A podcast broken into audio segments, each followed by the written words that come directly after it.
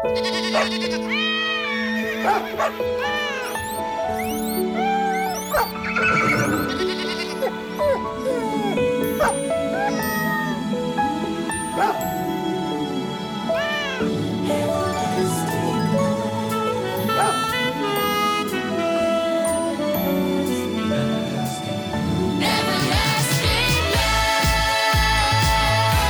Idag ska vi prata om uppfödare, om olika raser, varför en uppfödare väljer vissa raser, hur en uppfödare väljer sina valpköpare, hur man hittar valpköpare och hur man tänker omkring det här med avelsdjur om man är uppfödare.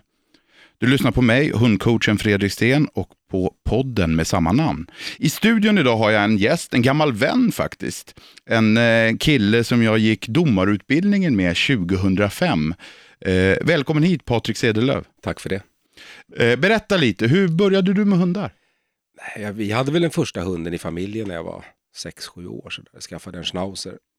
Och det var väl alltid, har väl alltid funnits ett stort djurintresse så där. Men det var inte förrän jag fyllde 17 tror jag som jag skaffade min egna första hund. Och det var väl liksom lite motvilligt från övriga familjen då på den tiden. För jag skulle ju ha en dobermann då. Okej, okay, och det blev en dobermann? Ja, det blev det. Och jag blev hos en, ett otal uppfödare eh, av dignitet och tittade på valpar och pratade och var väl relativt sådär socialt begåvad redan på den tiden. Mm -hmm. Man får säga så. Nej, men, det har tacklats av tycker jag. Ja, ja, ja lite grann kanske. Det, det, det, det, blir så med åldern. Då. Mm. Nej, men i alla fall, det var väl bara det att alla i stort sett, eller alla där, där det fanns en möjlighet att få en hund egentligen, var väl lite emot att jag var, bodde i en söderförort, mm. var 17 bast. Mm. Eh, men hade ett brinnande intresse. Mm. Så att det slutade faktiskt med att jag köpte en hund i Gula Tidningen. Mm. Som var liksom och Gula Tidningen då för våra unga lyssnare? Ja, det var ju dåtidens Blocket kan ja, man precis. säga. En tidning ja. som kom en gång i veckan ja. som man fick bläddra i. Ja, precis. Mm. Jättespännande mm. och mycket bättre tycker jag än mm. eh, vad dagens eh,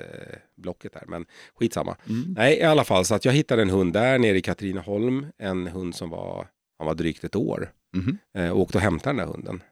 Och morsan blev ju riktigt glad när jag kom hem självklart. Mm. Eh, för jag skulle in i lumpen året efter och sådär. Men hade tur då och fick ta hunden med mig periodvis då, i och med att jag eh, sökte som hundförare. Ja, ja, okay. Så att det var väl där det började lite grann så. Mm. Sen, och vad blev det sen då? Nu ja, men vi, vi drar på lite där då. Det mm. var ju så här, det fortsatte ju. Jag var ganska så här frälst i rasen. Jag tyckte att det var, det var trevliga hundar, bra hundar.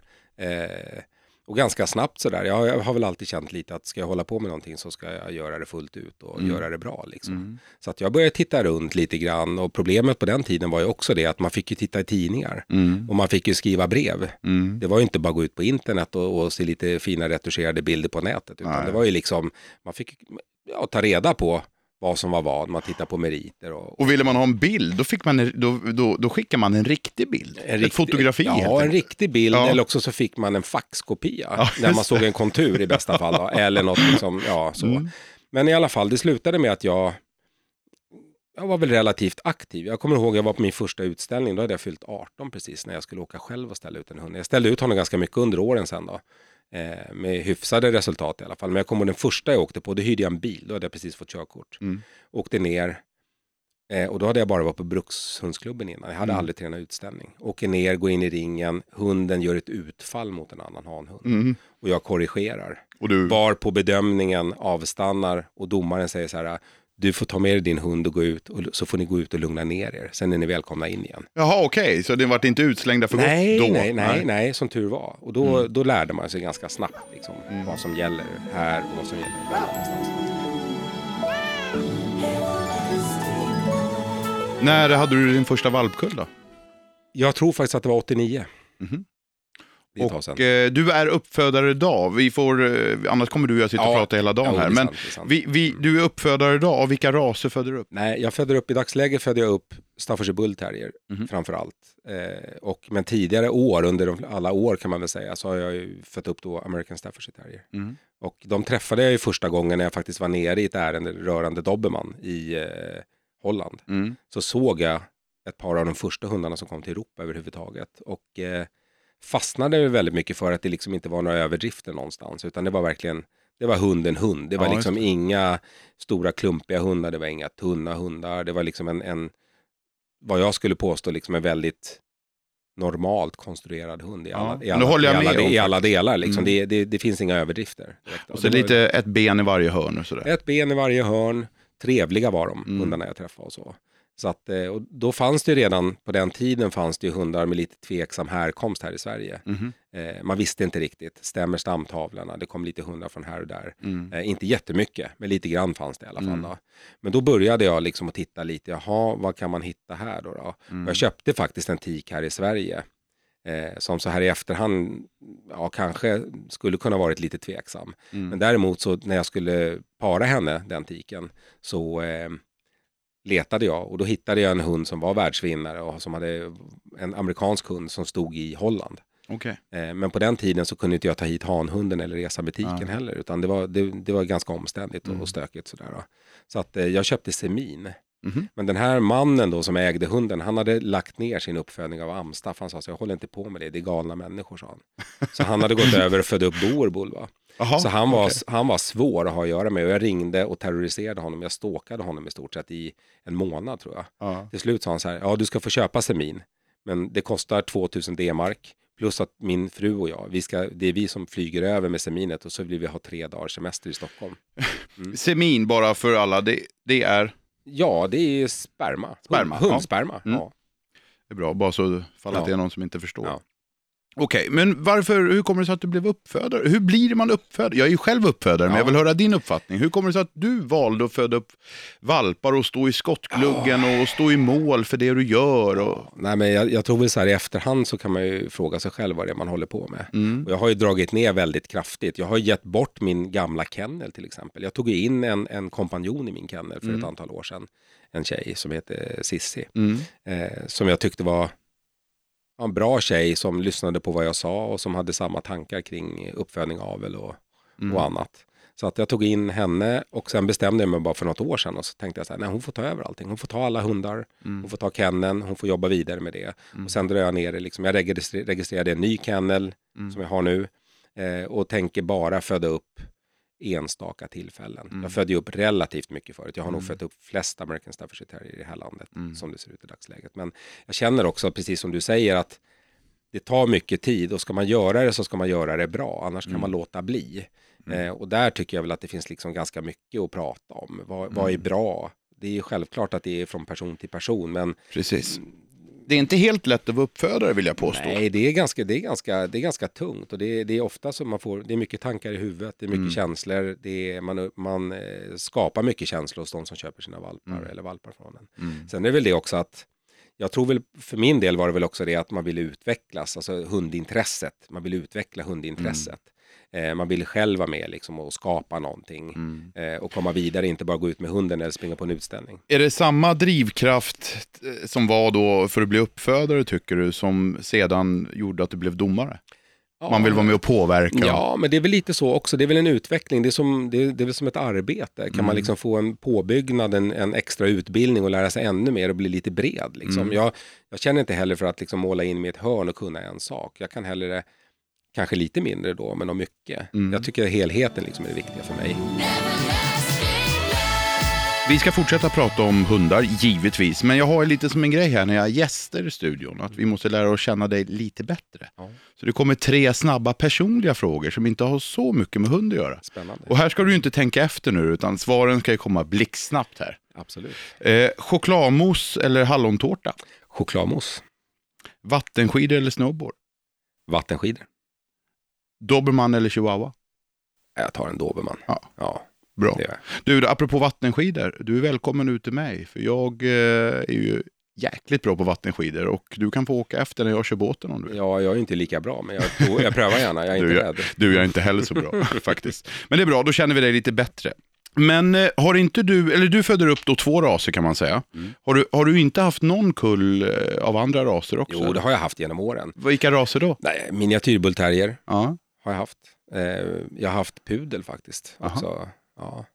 Och jag har väl, liksom, jag har väl känt utmaningen sådär, prova på lite nytt, ja. prova på lite annat. Och sen kan ju det uppfattas då som, vad är det här för kille liksom, som har så många olika raser? Mm. Men jag har ändå känt att, att eh, jag har haft en tanke liksom, med det jag gör. Mm. Eh, och jag måste nog påstå att jag ändå har lyckats ganska bra oavsett vilken ras jag har fött upp. Mm. Och det, det är väl det som jag känner att det ger mig själv, eh, jag bryr mig inte så mycket om vad andra tycker, men jag känner själv att det, man har någon form av fingertoppskänsla lite ja. grann så för vad som, ska, vad som ska sättas ihop och inte. Och det är väl också intressant just i dagsläget när veterinärmedicin liksom har en så stor roll mm. i uppfödning. Mm. Eh, och där kan jag känna att, att eh, hantverket försvinner lite grann. Du är lite kritisk till det va? Jag ska inte säga att jag är kritisk, jag tycker att det är ett otroligt bra komplement mm. till hantverket. Men jag vet att du har pratat tidigare med mig om blåbärssjuka. Ja, jo men lite så. Alltså det, ja. Eller blåbärssjuka, kanske var så jag uttryckte mig. Ja. Nej, men jag, jag, kan tycka att det liksom kanske är lite för lite fokus på det här med kliniska symptom. Det är för lite forskning och för lite belägg för vad som är användbart och inte i ett mm. avelsarbete. Mm. Plus att jag tror att man måste vara långsiktig, ha ett, äh, tänka ett långt perspektiv. Mm. Det är inte så att man i, i första generation har nått sitt mål. Jag Nej. tror aldrig att man når sitt mål, man kommer närmare men, mm. men eh, man når inte målet genom att tänka kortsiktigt. Ja, eh, och sen så tror jag att det finns mycket, många parametrar när det gäller uppfödning mm. och framförallt så tänker jag rastyp. Mm. Och då mm. tänker inte jag bara exteriör utan jag tänker mentalitet. Mm. Eh, Vissa, det, vissa... det vill jag påstå, om vi kommer in på det, det vill jag påstå att det missar man lite ibland tycker jag när det gäller de rastypiska detaljerna på mentaliteten. Liksom. Ja.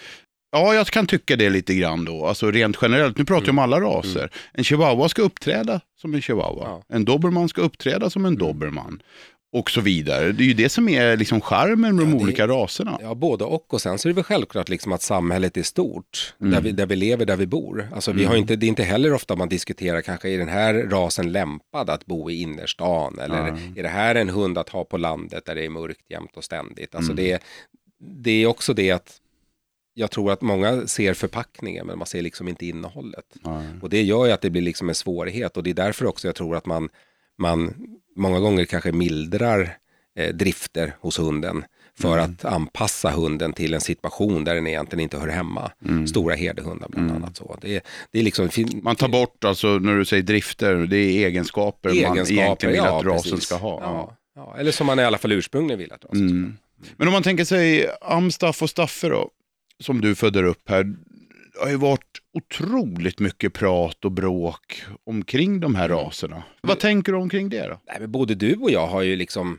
varit engagerade. Vi har ju sett mm. tillsammans och pratat om det här också mm. förut. Nej, men jag, jag tänker väl så här att det är, jag tror att vi, om vi, om vi lägger bort Staffordshire Bull Terrier som mm. jag tycker ändå har på ett bra sätt liksom hållits utanför lite grann den diskussionen så tänker jag på American Staffordshire Terrier som ofta sammanblandas med blandraser. Man säger mm. så här hund av amstaff typ. Mm. Därför ska man inte säga amstaff tycker jag, utan man säger American Staffordshire Terrier.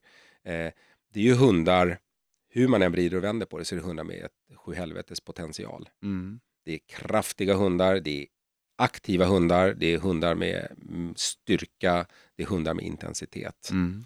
Och fel behandlade mm. så säger inte jag att det är ytterst sällan, jag ska säga en gång har jag träffat på en hund som har visat aggression. Mm. I övrigt så är det hundar som arbetar eller hundar som tycker att saker och ting är kul. Men i fel händer och mm. med fel eh, handhavande mm. så kan det bli fruktansvärt jobbiga hundar. Mm. Jag har ju träffat väldigt många American Staffordshire Bull Terriers. Nej, inte Staffordshire Bull. Nej, American Staffordshire Terriers. Ja, just det. Ja, Bra. Ja. Tack för den rättningen. Mm. Amstaff säger jag. Det är just därför jag ja, säger Amstaff. Ja. Eh, och, och, och, eh, jag har ju träffat väldigt många sådana då på hundklubbar och på eh, Kennelklubbens utställningar och så vidare och även privat. Och eh, jag vill göra den kopplingen, det är det som är så olyckligt här. De är ju alltid, vill jag påstå, extremt mysiga och snälla och mm. trevliga hundar. Men samtidigt så läser man ju tidningarna och ser och får höra och jag får brev till mig om de här hundarna som faktiskt spårar ur. Mm. Eh, kan man säga att det är så enkelt att det är en ägarfråga, punkt slut?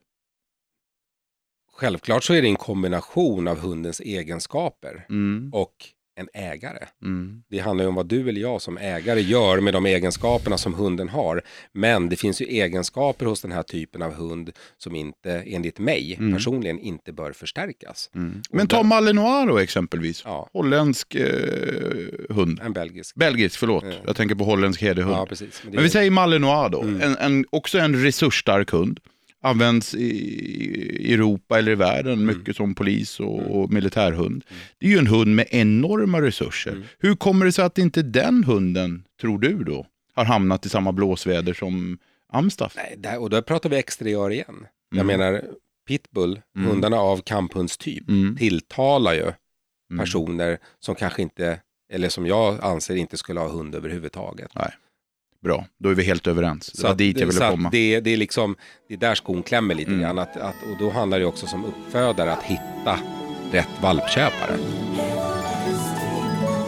Och då kommer vi in på det som var min nästa fråga. Hur, eh, hur hittar man valpköpare då tycker du? Jag, jag har väl lärt mig i alla fall genom åren att, att för det första så jag säljer ju aldrig hund över, alltså via mail eller via telefon. Nej. Man kan komma överens om att folk ska komma hem och hälsa på. Mm. Eh, sen kan jag säga att jag, jag är inte överdriven i kontakt initialt med en person. Alltså de, behöver inte komma till mig fem gånger. Nej, utan jag tittar lite på boendesituation, mm. arbetssituation, familjesituation, mm. erfarenhet av hund. Mm. Och där kan jag faktiskt säga att de, många av de mest lyckade, eller jag ska säga de, de många av de valpköpare som, som, där det fungerar väldigt bra, mm. det är folk som inte har någon erfarenhet av hund.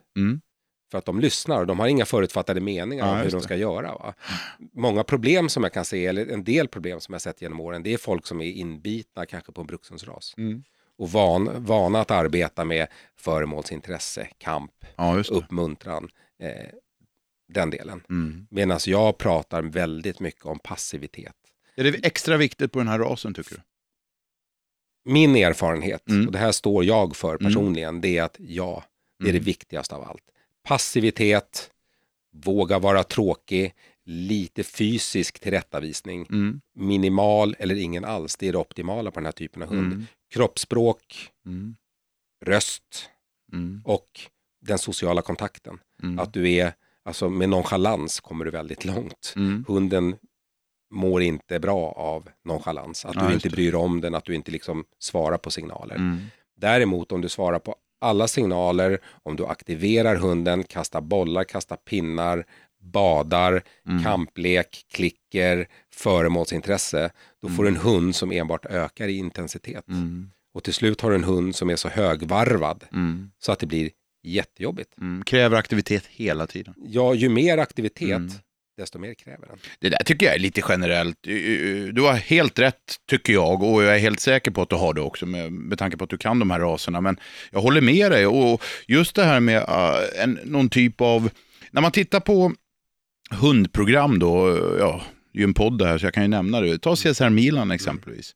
Och så tittar man på hans program så är det ju nästan alltid så att alla de här problemen som dyker upp eh, påstår man då i programmet han, handlar om eh, att man aktiverar hunden för lite. Och det här har ju blivit en, vad ska jag säga, i Sverige då, man måste aktivera, måste aktivera, måste aktivera hundarna. Jag börjar bli lite kritisk mot det där faktiskt, för jag i många fall så aktiverar vi hundarna, kanske inte för mycket, men i alla fall fel.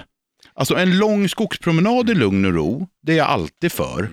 Men det ska berömmas, det ska klickas, det ska belönas, det ska tjatas, det ska tränas, det ska läras. Ja, det blir lite som att vara på lekland hela tiden. Ja. Det jag tänker är så här att om man tittar på vilda rovdjur till exempel. Mm. De är ju aktiva stundtals och de är mm. aktiva medan de jagar. Mm. När de har ätit så sover de. De mm. ligger ganska mycket relativt mm. så. Det, det, är alltså en vardag mm. menar jag. Men konkret då när du säger så här, det är bra att ha lite tråkigt ibland. Nej, inte, inte tråkigt, men normalt. Ja. Alltså det är så här, om jag, som, jag, jag som arbetar, som har familj eh, och har relativt mycket att göra. Mm. Jag vill ha en hund som kan vara med hela tiden, mm. men som kan koppla av. Mm. De kan vara med hela tiden, men de behöver inte vara i händelsernas centrum. Ja, de behöver inte gå fram till alla hundar man träffar. De behöver inte hälsa på alla människor som man träffar. De behöver inte vara först vid dörren när det kommer folk på besök. De kanske inte behöver träffa de personerna överhuvudtaget. De kanske kan vara ute på tomten eller någon mm. annanstans. Hunden eh, blir inte sur på mig för att jag säger så här, idag får inte du hälsa. Nej. Men, men, men när folk hela tiden frågar, ja det är jättejobbigt varje gång det kommer människor. Mm. Då säger jag så här, kommer det alltid människor som du inte vet ska komma? Nej, mm.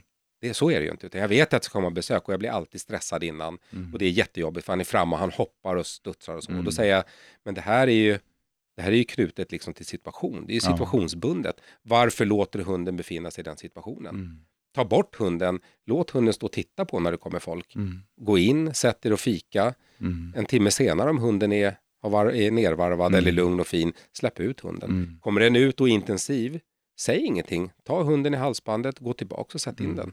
Du behöver inte säga någonting, du behöver inte göra det här till liksom en, en kamp Nej. överhuvudtaget, utan led bort hunden, det du beskriver nu är ju egentligen grunden till de här problemen. Alltså, det, alltså motsatsen så att säga. Ja. Att, att man, har, äh, man har problem med hundar då som, jag pratar om det här mycket i min podd och på min blogg och allting, om, om problem med när det kommer besök exempelvis. Och det, det är, jag håller helt med dig. Du och jag är helt eniga här. Tack.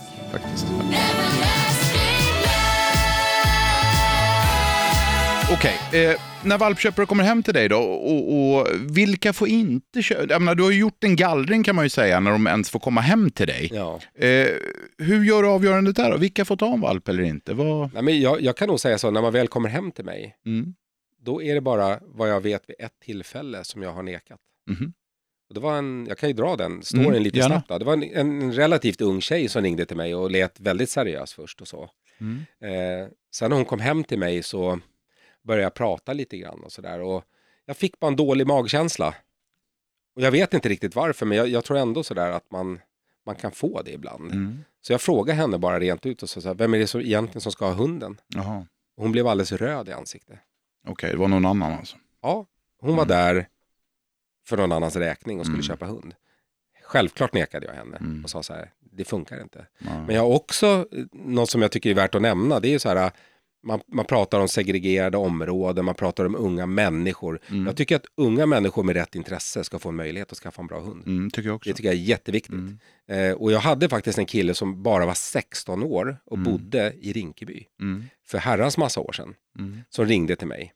Eh, och jag sa så här, jag säljer inte en hund till en 16-åring, jag kan inte göra det. Nej. Men ta med dig din, dina föräldrar eller någon av dina föräldrar och kom och hälsa på. Och det gjorde de också. Och jag valde faktiskt att sälja en hund till den här killen. Ja, det är klart. Den här hunden blev 14 år. Mm. Det var aldrig en incident. Han bodde Nej. alltså i ett, ett, område där det hände väldigt mycket, mm. där hundar inte uppförde sig. Här var det klockrent. Mm. Funkade hur bra som helst. Det är klart, jag menar, unga människor ska hålla på med hund tycker jag. Ja. Eh, och unga människor som får eh, en chans liksom att göra det. Mm. De allra flesta tar nog sitt ansvar skulle jag tro. Eh, det här med avelsdjur då, det är ju inte världens lättaste. Nej. Hur väljer man där då tycker du? Jag tycker att man ska ha en egen tanke och en egen strategi. Mm. Jag tror inte på att man kan enbart läsa stamtavlor. Jag tror inte enbart att man kan titta på veterinärmedicinska undersökningar för att eh, göra ett bra avelsarbete. Jag tror att man måste ha en tanke mm. och det är det som skiljer mig från andra. Eh, borde vara det som skiljer mig från andra. Att alla har sin egen idé om vad är det, vad är det man vill mm. få fram. Men om vi säger att det är en känd avelshund som avlar mycket och avlar bra. Mm. Jag utgår ifrån att det här kan ha hänt, för det har hänt med mig nämligen. Mm. Men jag är inte intresserad. Nej. Eh, vad beror det på då? Alltså vad kan det vara då som gör att man men, inte är intresserad nej, av just den nej, men jag, jag, tänker så här, jakten är väl också hela tiden att liksom få någonting som inte alla andra har. Mm. Lite grann. Det är, väl, det är väl ena sidan. Sen är jag ju liksom nere på, i dagsläget så, jag, alltså typ för mig är det absolut viktigaste. Mm. Typ och namnstaff. Alltså det är huvudet. Mm. Det kan vara en flashig hund. Mm. Det kan vara en showig hund. Det kan vara en häftig hund. Men det behöver inte vara en bra amstaff. Ja, jag tittar på standarden, jag tolkar standarden som jag anser mm. att den ska tolkas. Eh, och det utgår jag ifrån. Och jag mm. har en modell på mina hundar så att jag ser när en hund kommer från mig. Eh, det tycker jag är jätteviktigt. Mm. Men sen är jag ju nere på, jag har ändå haft, en, haft möjligheten liksom att skapa en ganska stark tiklinje. Så att jag kan ju gå ut för att få en detalj. För jag är ja, inne på detaljer, till exempel ett kors mm. eller en svans eller vinklar fram eller bak eller mm. någonting som jag märker att jag skulle behöva mer utav. Där kan jag gå ut och hämta egentligen vilken hund som helst oavsett blodslinje, mm. slå på, men i första generation ändå få min typ av hund. Ja, eh, och där kan jag se en förbättring i vissa delar också, mm. till exempel med, med höftleder. Mm. Eh, jag använde en hund som inte riktigt var min modell, men som jag visste hade lämnat bra resultat. Ja, det. Och det gav väldigt bra effekt till mig. Mm. Men sen går jag tillbaks på mitt eget igen mm. eh, och använder det. Eh, och det är väl liksom lite i stort sådär hur jag mm. tänker kring, kring avel. Men, men den, den hunden som används mest, jag tittar gärna på pappan till den hunden. Om det är en hanhund jag är ute efter. Mm. Som har producerat den här uh, topphunden. Mm. Och jag tror nästan ibland att man glömmer bort det där lite grann. Man mm. går liksom, det är toppen på isberget va. Ja. Eh, och man kan titta på syskon till den här hunden som kanske har en detalj som den hunden inte har. Mm. Som man skulle behöva bättre. Mm. Eh, så att jag tror att man måste vara lite flexibel och inte göra det enkelt för sig. Men det är ju otroligt lätt idag att påverkas av snygga bilder på internet. Mm. Facebook. Mm. Man ser bilder, hundar promotas. Eh, ja, Överdrivet mycket skulle jag våga påstå. Men sen så, och jag tror att det var så du menar också, en tiklinje, sin egen linje. Absolut. Eh, måste ju vara stark. Liksom. Det är ju där grunden till aven ligger. Ja, fortsättningen till aven. Mm. Och där, där lär man sig vilka fel och brister som finns. Och det är väl det också när folk säger så här, ja men du har ju lång erfarenhet, du, du är bra på det här. Mm. Och då säger jag så här, men den långa erfarenheten handlar ju mer om att ju längre du föder upp, desto fler misstag hinner du begå. Ja, och det, det är av dem du lär dig. Mm. Inte av att du hela tiden föder upp så jävla bra hundar. Nej. För att det dyker upp i alla, precis som att två friska föräldrar får ett sjukt barn. Mm. Så det är precis samma sak här.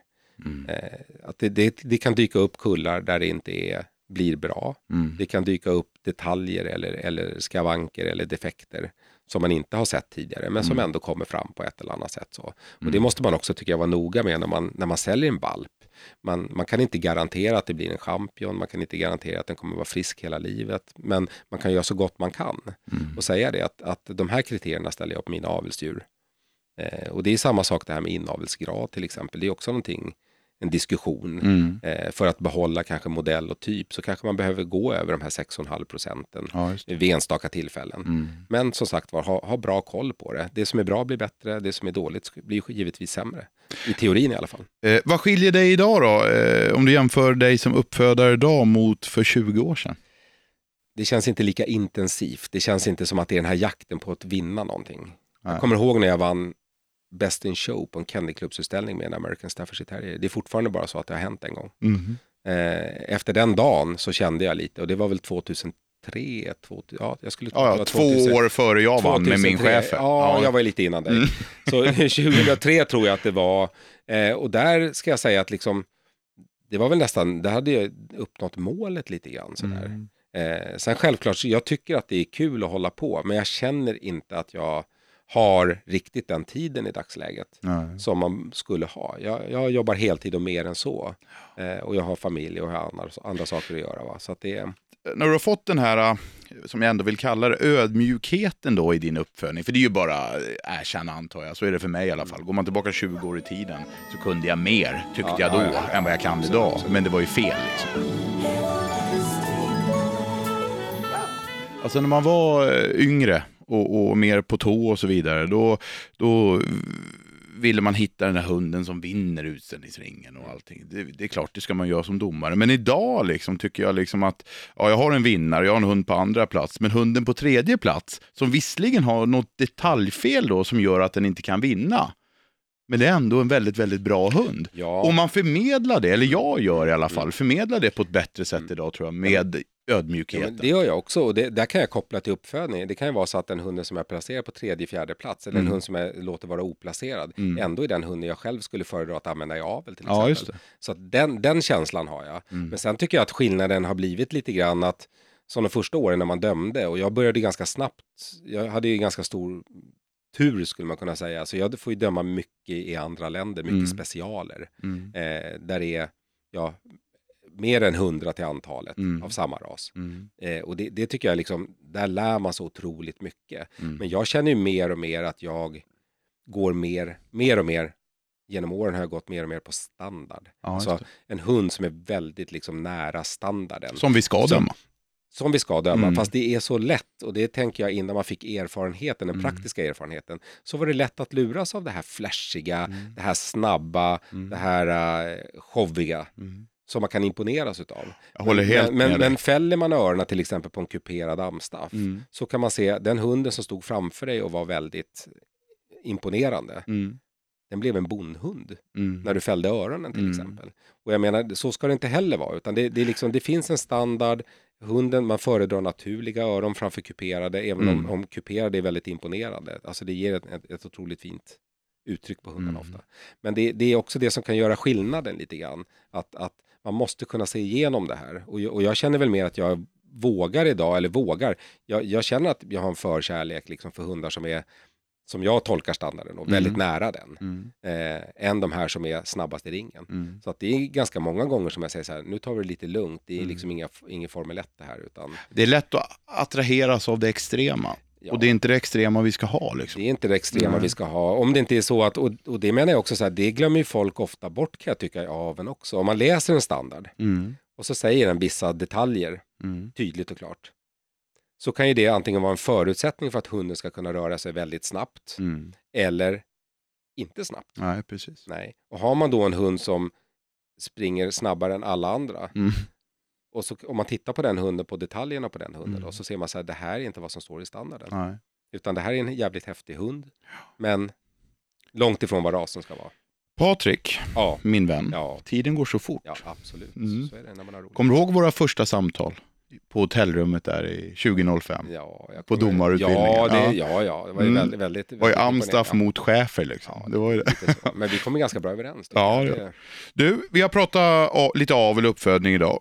Jag skulle jättegärna eh, vilja ha tillbaka dig och ytterligare någon domarkollega, för jag skulle vilja prata lite bedömning och lite det vi kom in på i slutet här. Men det får vi ta någon annan gång, Absolut. för vi kan inte hålla på och tjattra längre. Nej.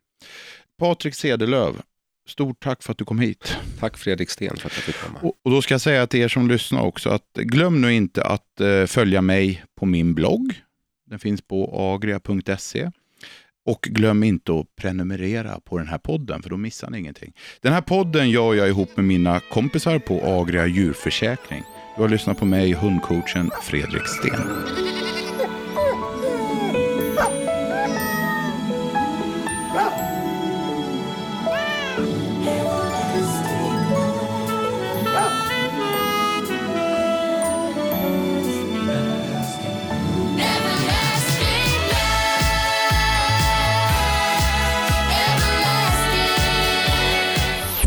years of I Like Radio. I Like Radio.